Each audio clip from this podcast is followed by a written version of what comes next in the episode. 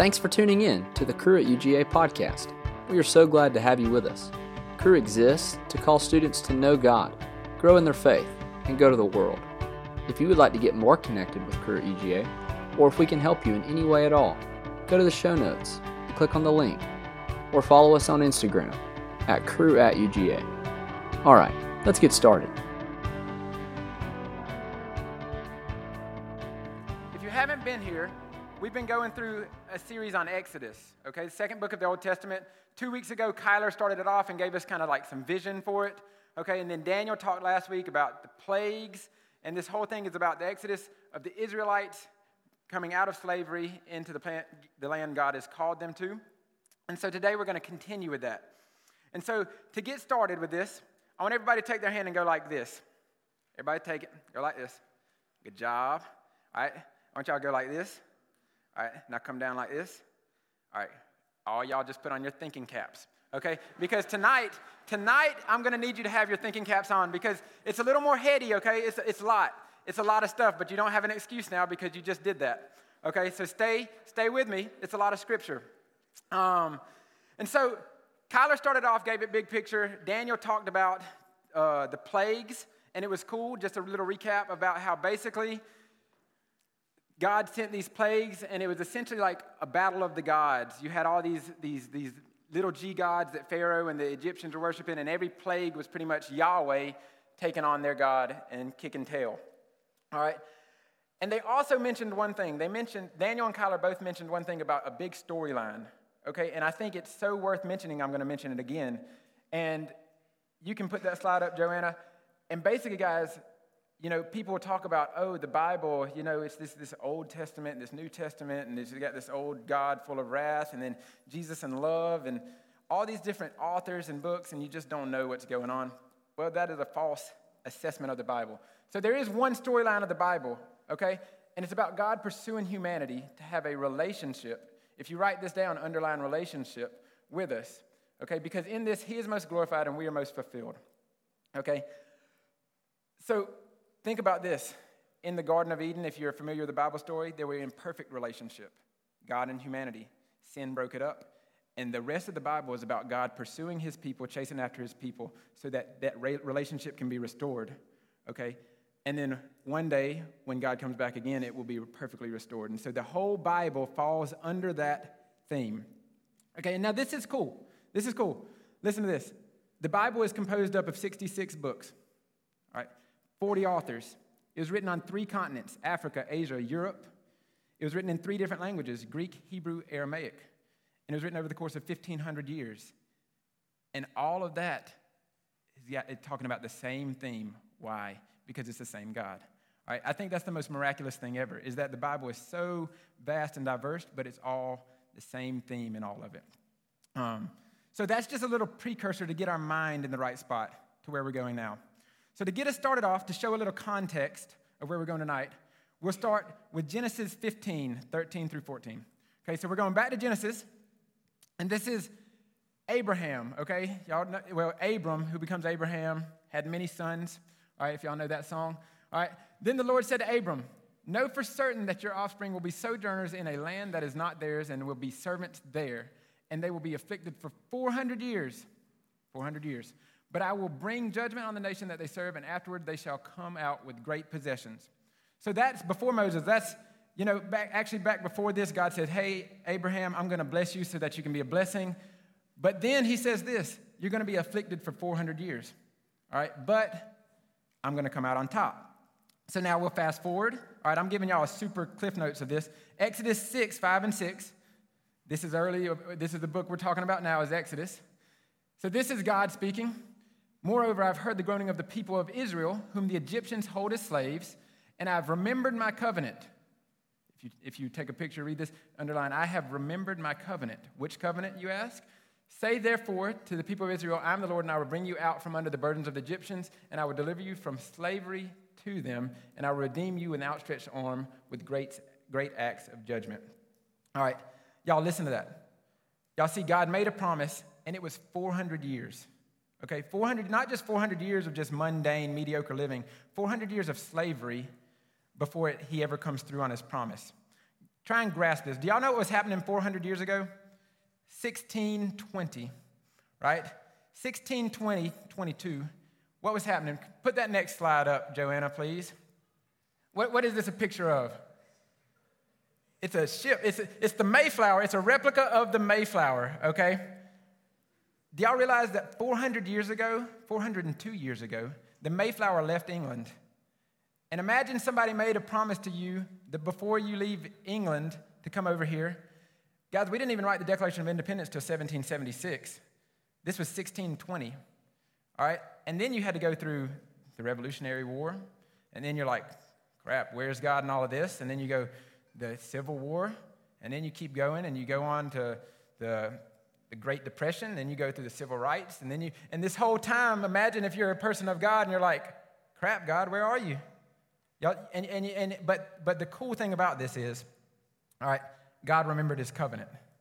All right, God makes promises because what's his big goal? To pursue his people. All right, and to, and to fulfill his promises.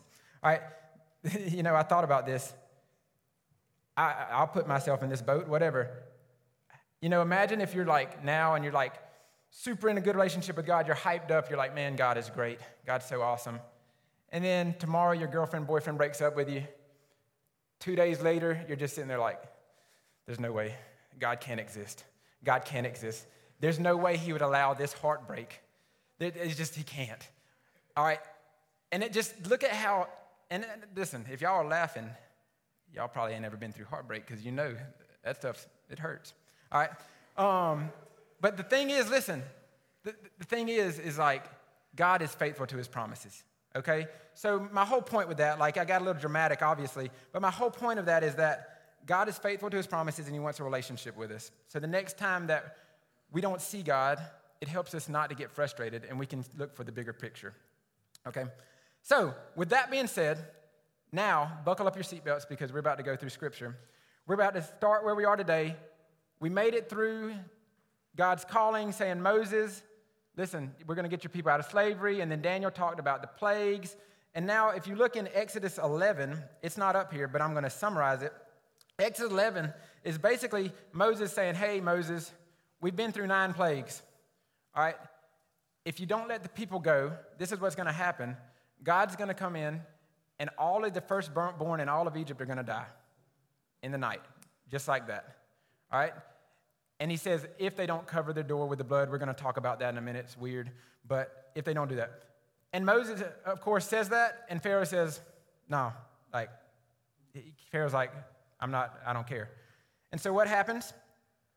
He comes through, and God does what he said he's going to do. And so this is where we pick up in Exodus 12, all right? Um, a quick note Daniel talked about it, but it's important. Why is the firstborn significant? The firstborn, firstborn is representative heritage, it's a representative lineage. God says, Israel is my firstborn. And then, so by this, we're going to kill all of Egyptians' firstborn, but my firstborn is going to live because my name is going to be the one that lives on, and I'm going to get glory through this. All right, that gets pretty deep, but it's, uh, it's worth noting. Um, so, Exodus 12, verse 3 through 7, we'll go there. Tell all the congregation of Israel that on the tenth day of this month, every man shall take a lamb according to their father's houses, a lamb for a household. And if the household is too small for a lamb, then he and his nearest neighbor shall take according to the number of persons, according to what each can eat, you shall make your count for the lamb. Your lamb shall be without blemish, that's important, a male a year old. You may take it from the sheep or from the goats, and you shall keep it until the 14th day of this month, when the whole assembly of the congregation of Israel shall kill their lambs at twilight. All right? Now, it says, then, all right, so that's telling them what type of lamb to get. It says, then they shall take some of the blood and put it on the two doorposts. All right, the two doorposts are the one on the right and the one on the left. And on the lintel, the lintel is not the little P. In this sense, it's, a, it's the thing on top of the door. All right? So you got the two sides and the top. And it says, they take some of the blood and put it on the two doorposts and the lintel of the houses in which they eat. All right, so what is happening here? What is happening? Because it seems pretty weird. If you're not a Christian and you haven't heard this before, it seems kind of like Halloween, scary movie, blood, killing lambs, uh, painting it across the door. Like, I can see the introduction to a movie perfectly with this. But what's this idea of a lamb? All right, let's look a little deeper here. Um, you got ungodliness and sin of the Egyptians. All right, I'm gonna break it down in three parts. You got ungodliness and sin of the Egyptians. Then you have the wrath and justice of God. We'll put those two together. They, those those kind of go together here. And then you have the provision and sacrifice of God through a lamb. So you got evil, sin, wickedness, justice, wrath, sacrifice, all right, and provision through a lamb. And so you ask, okay, why a lamb? Why a lamb? That's a weird, weird part of this story if you haven't grown up in the church. Well, a lamb is important because it represents purity, all right? It represents innocence. And so we could do a whole talk on the sacrificial system, on the sacrificial system in the Old Testament, sacrificial system in like what, what it looks like in the New Testament, what does sacrifice look like now, how does a husband sacrifice for his wife. There's a whole talk we could do on sacrifice, but just know for this moment, it is very essential that the sacrifice, has to be innocent and pure. And that's why they said it has to be without blemish and without spot and very young, because it represents that. All right? And so you you're still sitting, sitting here thinking about this, and you're like, hmm, there's got to be something deeper. All right, let's look into the New Testament. Put up 1 Corinthians 5 7 for me, um, and John 1 29. So this is 1 Corinthians, this is Paul talking, and he's actually talking about sex, sexual immorality in the church. But this is what he says For Christ, our Passover lamb, our Passover lamb has been sacrificed. All right, so you're like, man, Paul is saying, like, Christ is our Passover lamb. And then look right here in John, the next day, John the Baptist, he saw Jesus coming toward him and he said, Behold the Lamb of God who takes away the sin of the world. So, who is a direct symbol of the Passover lamb? Y'all say it. Jesus. Okay, so do you see that it's a direct correlation here? How so? Well, we are like the Egyptians, we deserve the wrath right? And God is coming to give that wrath, but Jesus is the sacrifice. He is the blood over the door, all right? So that on the day of judgment, God will pass over us if we are in Jesus. All right, you've heard this is this is another one of those things. If you've grown up around the church, you're like, I'm covered in the blood. I'm covered in the blood. All right, think about if you're not a Christian and you hear that. It's so weird. Like, I just imagine me sitting here and a bucket of blood guts dumped on top of me, and I'm sitting here it's another scary movie type thing. All right, but what does it actually mean? It means we're covered, just like, just like in the Passover, we're covered in the blood so that when God's wrath comes, he's going to pass over us. That's why it's called Passover, if you didn't catch on with that. Okay? Um, and then all these old hymns. I, we were at Greek prayer the other morning, and, and one of the students, a guy named Philip, wanted to sing There's Power in the Blood. And Reese was talking about this song, Power in the Blood. I love it. And it goes like there's power, power, wonder working power in the blood of the Lamb. All right. Now, all this makes sense because Jesus is that Lamb. Jesus is the Passover Lamb. He's the perfect sacrifice. He's the sinless sacrifice. That's what makes him perfect. Um, and so, anyways, this is an important point. It may seem like I'm talking fire and brimstone here. Like maybe you grew up in church where all you heard about was the love of God and you didn't hear much about the wrath, and it's like, oh, Britt's dumping wrath on me here. Well, it's important here because a sacrifice is only beautiful because of the wrath that it protects you from. All right? So I'm going to say that again. The sacrifice is only beautiful because of the wrath that it protects you from. Love is only beautiful because of the wrath that could be there, right? Um, and so this is a little philosophical, but it makes sense to me because if God is real, if you're not a Christian here, listen to me. If God is real, then his wrath is real because he is perfectly just. Right? If he's perfectly just, he has to punish sin. He has no choice. That's perfection in justice. All right? He has to punish it, but he's also perfectly loving. So, how do you have a perfectly just God and a perfectly loving God? Well, that only happens if he provides a sacrifice, if he provides a way out. Okay? I know that got deep on some of y'all, but think about it because you can't remove God's love from his wrath, and you can't remove his wrath from his love. They have to go hand in hand. Um, and so our job is to just accept the sacrifice he's given. Okay, we don't have to, I don't think he forces us to, but it's there for us to accept. the, the, the Israelites didn't have to paint blood over there, uh, over their door, but we know what happened if they didn't. So let's move on. All right, we'll move on with the, with the, with the, with the passage here. So essentially, God came through. He killed all these people. Um, all these people died.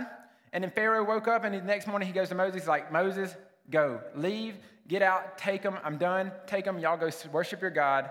And, and Pharaoh's like, get them out of here. So Moses and the boys, they yeeted up out of there. They're gone. All right.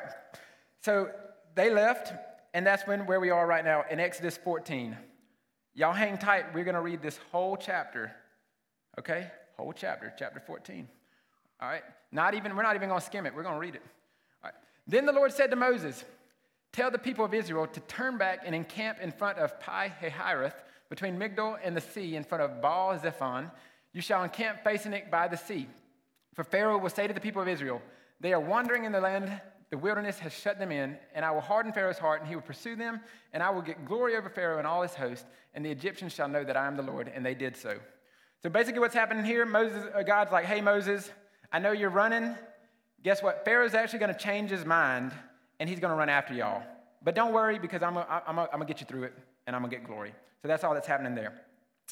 Next slide. Is that it? Okay. When the king of Egypt was told that the people had fled, the mind of Pharaoh and his servants was changed towards the people, and they said, What is this that we've done, that we've let Israel go from serving us? So he made ready his chariot and took with him his army with him, and took 600 chosen chariots and all the other chariots of Egypt, with officers over all of them. And the Lord hardened the heart of Pharaoh, king of Egypt, and he pursued the people of Israel while the people of Israel were going out defiantly. The Egyptians pursued them all Pharaoh's horses and chariots and horsemen and his army, and overtook them and camped at the sea by Pi Hahiroth in front of Baal Zephon. So they just had happened to them what God said was going to happen to them, and the Egyptians overtook them. All right, let's keep going. When Pharaoh drew near, the people of Israel lifted up their eyes. This is actually kind of a funny section. It's not, but it is. When, pe- when Pharaoh drew near, the people of Israel lifted up their eyes, and behold, the Egyptians were marching after them and they feared greatly. And the people of Israel cried out to the Lord. They said to Moses, Is it because there are no graves in Egypt that you've taken us away to die in the wilderness? What have you done to, to, to us in bringing us out of Egypt? Is not this what we said to you in Egypt? Leave us alone that we may serve the Egyptians, for it would have been better for us to serve the Egyptians than to die in the wilderness. All right, y'all see what's happening? They are just like a bunch of Georgia fans, okay? If your quarterback's doing well, you're like, bruh, I knew this dude, he should have been starting the whole time. Like, listen, I am a fan. As soon as he loses, as soon as he throws interception, guess what you're saying? I told y'all he should he should never started. He should never started. We, mm, that is exactly what's happening here. All right, on a much more serious level. All right, so the Egyptians were all, I mean, the, the Israelites were all excited because they were getting out of slavery, and now they're turning back on their word. Okay? And if I were Moses, if I were the leader, I'd have been like, listen, you could have stayed your butt in Egypt, but you're the one who came this way. But that's how I would have led. Moses is a much better leader. So what does Moses say? Moses said to the people, Fear not, stand firm and see the salvation of the Lord, which he will work for you today. For the Egyptians whom you see today, you shall never see again. The Lord will fight for you, and you only have to be silent. All right, guys, how awesome is that, first of all? That is awesome verse. The Lord will fight for you, and you only have to be silent. Um, so let's keep going. 15. The Lord said to Moses, Why do you cry to me? Tell the people of Israel to go forward. Lift up your staff and stretch out your hand over the sea and divide it, that the people of Israel may go through the sea on dry ground. Duh, Moses. Just keep walking through the ocean. You'll, you'll make it. All right? And I will harden the hearts of the Egyptians so that they shall go in after them, and I will get glory over Pharaoh and his host, his chariots, and his horsemen. And the Egyptians shall know that I am the Lord when I've gotten glory over Pharaoh, his chariots, and his horsemen. All right, keep going. So God says, push through the sea. Moses oh, split the sea. Then the angel of God, who was going before the host of Israel, moved and went behind them. And the pillar of cloud moved from before them and stood behind them, coming between the host of Egypt and the host of Israel and there was the cloud and the darkness, and it, it, lit up the night without one coming near the other all night. Now, how awesome of a picture is that? You got evil Egypt here, got Israel pinned with their backs against the sea, Israel over here, and what does God do? just like a loving father or a loving husband or a loving anyone puts himself in between the danger and his people, all right, and protects them. It's just a beautiful picture, all right? So let's keep going. Then Moses stretched out his hand over the sea, and the Lord drove the sea back by a strong east wind all night and made the sea dry land, and the waters were divided. And the people of Israel went into the midst of the sea on dry ground, and the waters being a wall to them on their right hand and on the left. The Egyptians pursued and went in after them into the midst of the sea, all Pharaoh's horses, his chariots, and his horsemen. Let's keep going. And in the morning watched the Lord in the pillar of the fire, and the cloud looked down on the Egyptian forces and threw the Egyptian forces into a panic, clogging their chariot wheels so that they drove heavily. I just got to stop right here. Because I know there are at least one or two rednecks in the crowd that are looking at this and they're like, I know those boys didn't just die because they got stuck in the mud. If I'd have been driving that chariot, we would have got out of there. All right? I know y'all are thinking it because that's what I thought. All right? But, anyways, so clogging their chariot wheels so that they drove heavily. And the Egyptians said, Let us flee from before Israel, for the Lord fights for them against the Egyptians. Then the Lord said to Moses, Stretch out your hand over the sea that the water may come back upon the Egyptians, upon their chariots, and upon their horsemen. So Moses stretched out his hand over the sea, and the sea returned to its normal course when the morning appeared, and the Egyptians fled into it. The Lord threw the Egyptians into the midst of the sea. The waters returned and covered the chariots and the horsemen of all the host of Pharaoh that had followed them into the sea. Not one of them remained, but the people of Israel walked on dry ground through the sea, the waters being a wall to them on their right hand and to their left. Thus the Lord saved Israel that day from the hand of the Egyptians, and Israel saw the Egyptians dead on the seashore Israel saw the great power of the Lord used against the Egyptians. So the people feared the Lord and they believed in the Lord and in his servant Moses. All right. Whew, we made it through. And I'm sure you're sitting like, man, that just seems like a story from Grandpa Britt, or I guess Crunkle Britt, whatever they call me. Um, and, and, and many of you probably are sitting here like, man, that's a cool story. It really is. Like, it's cool and exciting, and it seems like they made a movie out of it called King of Egypt or something. Um, I don't, I've not seen it. I was told about it. And, uh, but what's the, what's, the, what's, the, what's the main point here? All right, what's the bigger picture? What's the bigger story? All right, well, there's a reason that this is the pinnacle of the Old Testament. All right, this is the pinnacle of the Old Testament, and it's one of the most quoted scriptures in the New Testament. All right, by, by New Testament authors quoting the Old Testament. All right, a lot of other parts in Scripture are commenting on this part of Scripture about God taking them from slavery into the promised land or into across the river going towards the promised land. And so, what, let's break it down here. What do you see? Well, first of all, we see people leaving a life of slavery, right, going into a land flowing with milk and honey, headed that way. People in bondage who are going into a miraculous rescue. All right, people crossing from an old life into a new life. You've got an evil ruler who's trying to keep you in bondage, Pharaoh. All right, and then you also have the waters of wrath that are being held back by some sort of mediator who happens to be Moses in this situation. All right, guys, if you're not tracking, this is a perfect picture of the gospel. All right, and that's a big word for what we say is good news. And what is the good news? Here it seems perfectly explanatory. You have wrath, okay?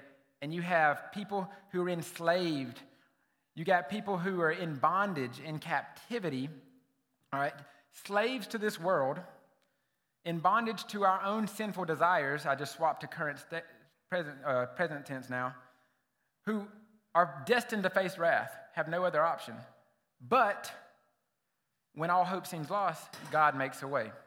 Okay? God makes a way. And so in the story, he made a way through Moses to go through the sea. In our life, he made a way through Jesus. Okay, we're, we're destined for God's wrath. Remember that whole philosophical thing we were talking about? But he made a way through Jesus, just like we were talking about in the Passover. And so that's where John 3.16 comes in, the world's most famous verse. For God so loved the world that he gave his only son, that whosoever, believe in him shall not perish, there's the wrath, but have everlasting life. All right, so one cool thing Tim Keller is a, a, a famous pastor in, in uh, New York, and he said there's two kinds of people that cross through this ocean, through this, through this, the sea. And he said you had two people, you remember it said the wall was on the left and the wall was on the right. Well, you got one type of person who's walking through there and is like, oh my gosh, God is awesome. Like, this is so cool. Like, can y'all believe how cool God is? Like, look, like if you look close, like there's probably a, there's probably like a some sort of massive shark there, maybe that's a whale, and they just keep walking. But then you got other people who are walking through the same trail, and they're like, oh my gosh, oh my gosh, oh my gosh, we're gonna die, we're gonna die, we're gonna die, we're gonna die. All right? Both of them made it through. So it's not the amount of faith that you have, okay, but it's who we put our faith in. All right? Because God's gonna grow that faith. That's called sanctification. That's a Christian word of you growing in Christ and becoming more and more pure as you become um, walk in relationship with Him. All right, but it's not the measure of our faith, but it's who we put our faith in. So let's look at it from one other angle. All right, let's get real right now. Maybe you have the pressures of life bearing down on you right now, like the Egyptians were bearing down on the Israelites. Right? Maybe you, everything seems to be caving in on you right now. All of life, the stresses of life, um, when you've put in all the effort you can, all the work you can, and you don't know where else to go. Right? and it seems like there's no other option left. When all of life is falling in on you and you've got nowhere to turn, what do you do? When your friends have left, when your heart's been broken, when your boyfriend, girlfriend breaks up with you, or better yet, cheats on you, all right? When your family member gets diagnosed with cancer, when your family member dies, and you feel like there's literally no hope in life, what do you do? Well, let me tell you something. The cool thing about it is we serve a God as a Christian who has the ability to part the waters. Okay, we have a God who has more power over sin, who has power over bondage, who has power over hurt, who has power over sin, who has power over everything that you can imagine. Okay, every stress you can imagine, we have a God who has power over that. So then, what's our job in it? Guys, it's simple. It really is simple. It's not easy, but it's simple. We just have to surrender. All right? We have to accept the sacrifice. We have to accept the sacrifice of Jesus. Um, so that we can experience that full life. It says in, the New Testament, it says, Therefore, anyone who is in Christ is a new creation. The old has passed away, the new has come. Um, guys, the Red Sea is more than just a story, it's a picture of Jesus, okay? Now, let me leave y'all with one final thing here, one final thought, and this just is something that brought a lot of comfort to me. Notice through all of this, I actually don't think I put the scripture up there, but Exodus 3:12 and Exodus 4:12, when God first calls Moses, and he's like, Moses, listen, your people have been in slavery for 400 years. Ever since the, the, the Mayflower, your people have been in slavery. That's all you've known. I'm going to use you to take them out. And Moses is like, I, I, I bet that's what he did. He probably mumbled like that. And God's like, listen, I'll be with you. Okay? I will be with you. How many words that is? Five, maybe. All right? So he does that twice. Moses again says, Hey, I can't speak well. And God's like, Listen, I'll be with you. All right. When, when, when the angel comes to Mary in the New Testament, and says, Hey, you're going to have a son named Emmanuel. Emmanuel meaning God with us. I will be with you. In the Great Commission, Matthew 28, he says, Go therefore and make disciples of all nations, baptizing in the name of the Father, the Son, and Holy Spirit, teaching them to obey all that I've commanded you to do, and lo, or behold, I am with you always to the end of the age. Maybe the most important part of that verse is that he's with us. All right? And so, this whole idea, remember the big storyline, is God trying to commune with us. So, maybe some of you right now, maybe y'all are the Israelites. Maybe you have been in slavery and in bondage and sin is weighing on you, and you don't know what the heck you're going to do in life because you don't see any purpose in living anymore, and it's just bleak. All right? Well, this is the cool thing is that God's made a way to get out of that. All right? And so tonight, maybe this is the time that you surrender and you just say, God, I want you to take control. But maybe you're also, maybe you're the Israelite. Um, I don't know, the last one I, I meant to say Egyptians in slavery, but maybe you're the Israelite and you've crossed over the sea already, but you're still living as though you're in bondage. All right? Well, tonight's the best time. Listen, surrender to God and say, hey, I, wanna, I don't want to live like I'm a slave to Pharaoh anymore, that I'm a slave to Satan for the first time, I want to actually stand up and, and, and, accept my spot and um, live as if I'm a free person. So, guys, I can find myself slipping into this, and so that's something I have to pray often. But, guys, I just wanted you to remember that we serve a God who is way more powerful than any of your hurts and burdens. So, with that being said, let me pray for us, and then the band can come back up. All right. Father, I just thank you for tonight. Um, Lord, I thank you for the opportunity to come up here and, and just share your, your truth and your, your word, Father. Um, Lord, I, I pray for anybody right now who, who does feel like they're, they're in slavery, Lord, that they're just enslaved to themselves, enslaved to sin. Lord, I pray that right now, maybe for the first time in their life, that they would see that there's been a way that's been made, Lord. Maybe, maybe they just realize that they don't want to face your wrath. They realize for the first time that, man, that, that makes a lot of sense. Lord, so I pray right now that you would just open up people's hearts and minds to accept your sacrifice and come into the most loving, fulfilling relationship that you can imagine. Lord, um, just bless, bless us and, and go with us, Lord, and yeah, open up our hearts to you. Lord, I pray all this in Jesus' name. Amen.